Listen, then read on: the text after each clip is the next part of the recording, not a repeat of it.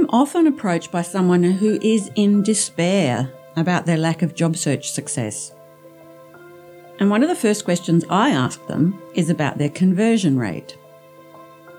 By that I mean, how many applications have they sent off that result in an interview? And how many interviews have they attended that result in a job offer? Almost everybody I ask is really surprised about this question. And in turn, I'm shocked that people would ignore such basic analysis. How can you work out what needs to change if you haven't dissected the numbers? Now, we're all familiar with that quote about lies, damn lies, and statistics. But sometimes numbers can be your friend. On average, every corporate job attracts 250 resumes. Of those candidates, only four to six will be called for an interview. And obviously, only one will get the job offer. Now, these statistics may be very depressing, but they're also very telling because clearly the greatest hurdle lies pre interview. Here are three of the common errors. Firstly, applying for a job where you don't meet at least 85% of the core criteria.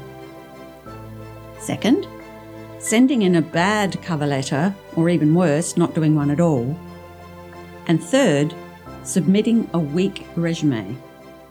Today I'm going to focus on the resume and I'm going to highlight nine statistics from key sources such as Glassdoor, Jobvite, CareerBuilder, and Zety so that you make it to the interview stage. Welcome to Career Chinwags for the 21st century. I'm a career practitioner who's worked with thousands of clients over the last 20 years, so I've had quite a bit of time to think about career issues. Each episode, I pick up on an issue that takes my fancy.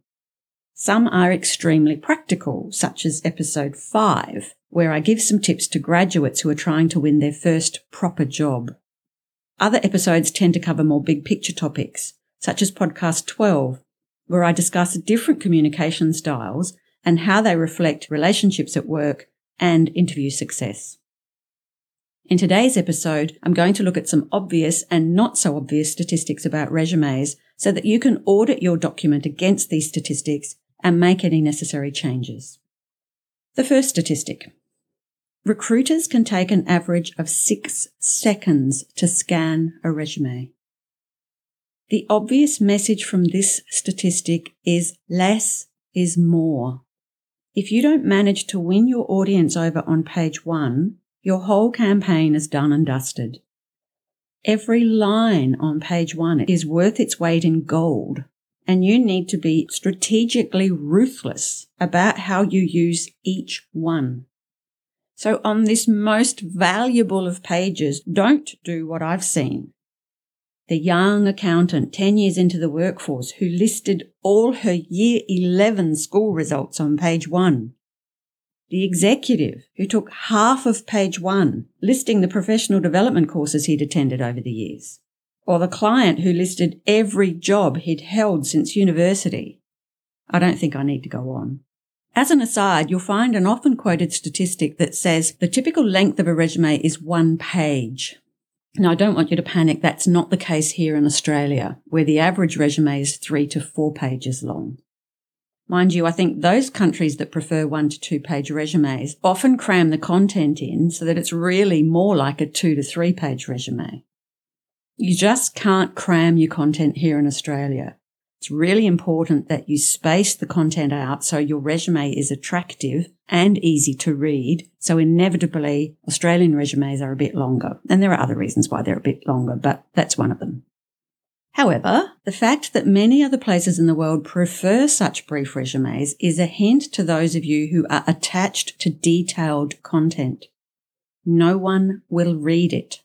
You damage yourself immensely. Instead, Think of the most short tempered person and write your first page for him or her. Get to the point. Focus on achievements rather than responsibilities. They are much more interesting to read and they provide evidence of your value.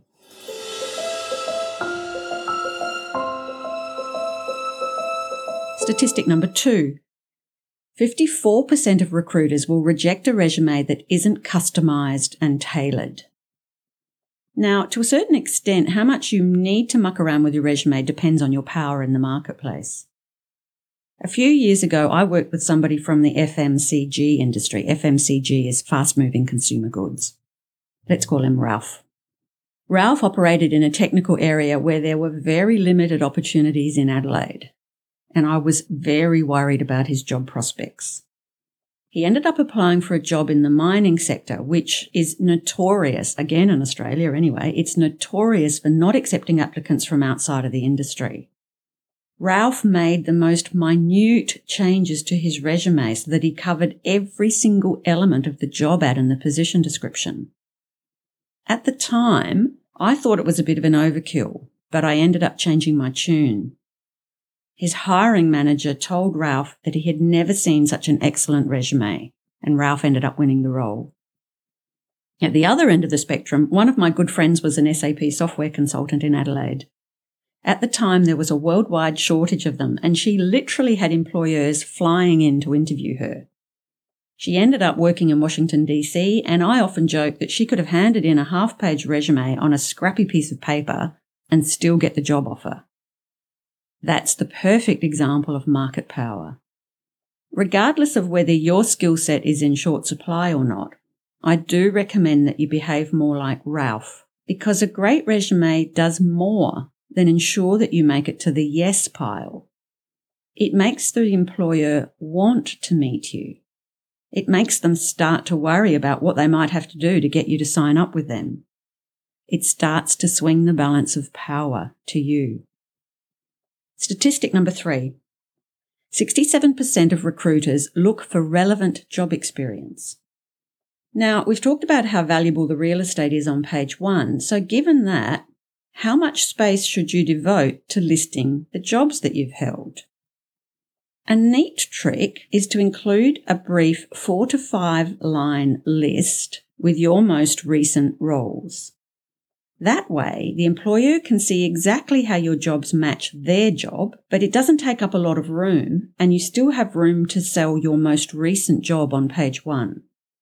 Make sure that you keep each job to one line only. And I get my clients to slide it in under that top profile section so that we don't need another heading and it doesn't waste any unnecessary space.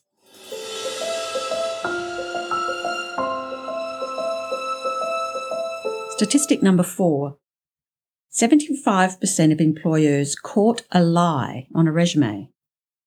I think it's blindingly obvious that deliberately lying is not a good idea, but I think it's often more complicated than that. Many people don't mean to lie, but they still cause the recruiter to think that they've lied. For example, your content may appear false if there's no internal logic in your resume.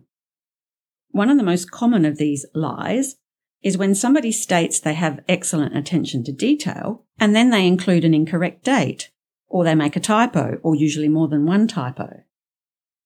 Another is when you make an ambit claim to lots of skills that don't make sense given the work history that you outline in your resume. It goes beyond that though. I think your content should gel with the impression you convey when the employer meets you at the interview stage. If I use myself, for example, most people call me friendly. Quite sadly, nobody has ever called me warm. So if I put that sort of a quality on my resume, there would be a disconnect when the person actually met me. There's no point describing yourself as nuanced and influential, for example, if your communication style is as subtle as a bulldozer the recruiter will think either that you're lacking in self awareness or that in fact you're a liar. Statistic number five 60% of recruiters use your resume to assess cultural fit. I find this really interesting. How can you possibly show cultural fit in a resume? I think many recruiters assume you have a good cultural fit if you've worked in a similar sector. So if few people would recognize the name of your previous employers, but they are from the appropriate sector, Make sure you include a brief outline under each role to make that link clear. And whether you come from the sector or not, use language that they are comfortable with and would relate to. And your best place to find this language is to go and look at ads on portals such as Seek and get a feel for the language that that sector uses.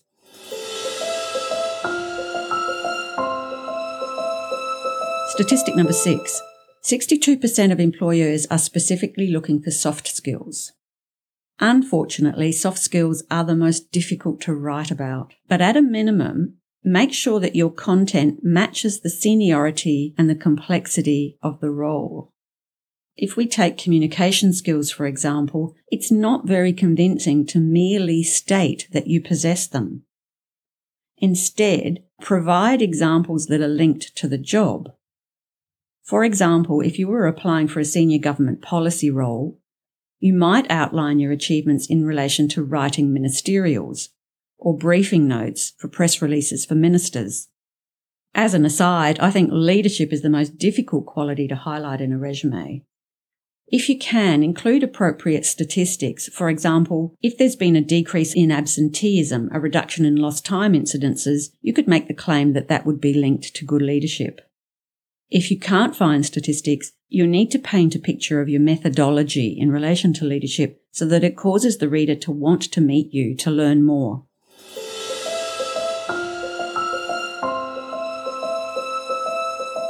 Statistic number seven 72% of resume errors come from the miscommunication of skills. I must say, I find it really hard to know what this actually means. I think your best option is clarity. Go and look at similar jobs, as I mentioned on a portal like seek.com.au. Find out the exact language that's used by your industry and make sure you use precise terms in your resume. Statistic number eight. 16% of employers want a resume to contain links to personal blogs, portfolios, or websites. This is a recent phenomenon, but I don't think it's going to go away. I think it's going to be a growing trend. But as always, you're going to need to be careful. Yes, of course, provide the link to your LinkedIn profile. And yes, of course, provide a link to an online portfolio. And this is particularly important for a graphic designer, for example. Personal blogs and websites, though, are, much more dangerous. For example, a blog is meant to be written with personality so that the voice of the reader is very clear you need to check if you've written blogs that the tone of your personality, the tone of your voice matches the culture of the organization you're targeting. And if you've got a website or even a blog, you've got to balance selling yourself against appearing appropriately humble. If it looks like you've got tickets on yourself, it could work against you, particularly in a culture like Australia. Statistic number nine 69% of resume errors involve missing accomplishments. I hardly ever see any accomplishments on resumes, let alone tight, well written and targeted ones. I recently emailed the link to our excellent resume infographic to someone to give him a hint about how to write achievement statements, and still he didn't add any achievement statements to his resume draft. There's a simple formula that isn't that hard to apply. Firstly, specify an action you took at work using the past tense.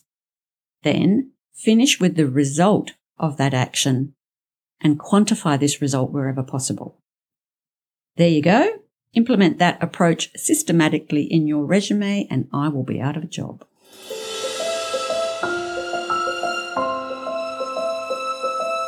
To finish off though, I'm going to talk about networking and I'm going to make a confession.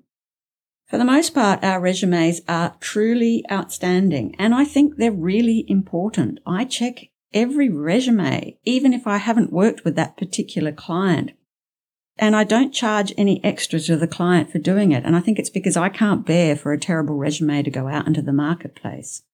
But even though I do this, and even though I think resumes are important, our clients hardly ever muck around with their resumes once they've done them. They get the feedback from the employer that their resumes are very precise and very specific, but they may not have actually touched them at all.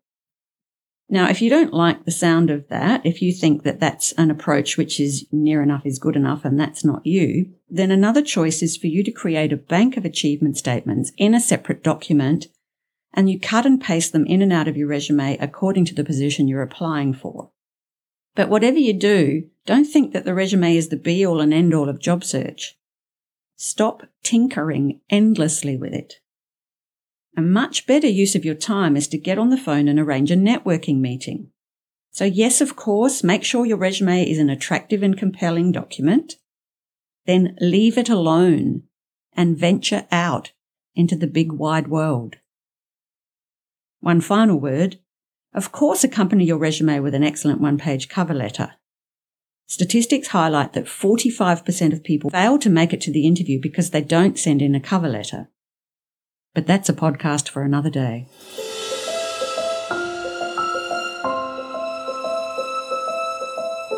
Thanks for listening to this podcast. If you like what you've heard, I'd love it if you could share it or leave a review. At this stage, I'm doing a podcast every few weeks.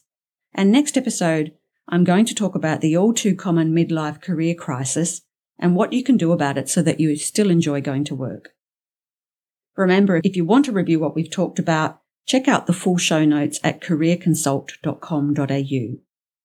And I do a mail out once a fortnight of videos, blogs, and infographics. If you're interested, you'll find a sign up form on the website, or you could contact us at admin at careerconsult.com.au. As always, I'm going to finish with my wonderful hashtag, hashtag why not be happy at work.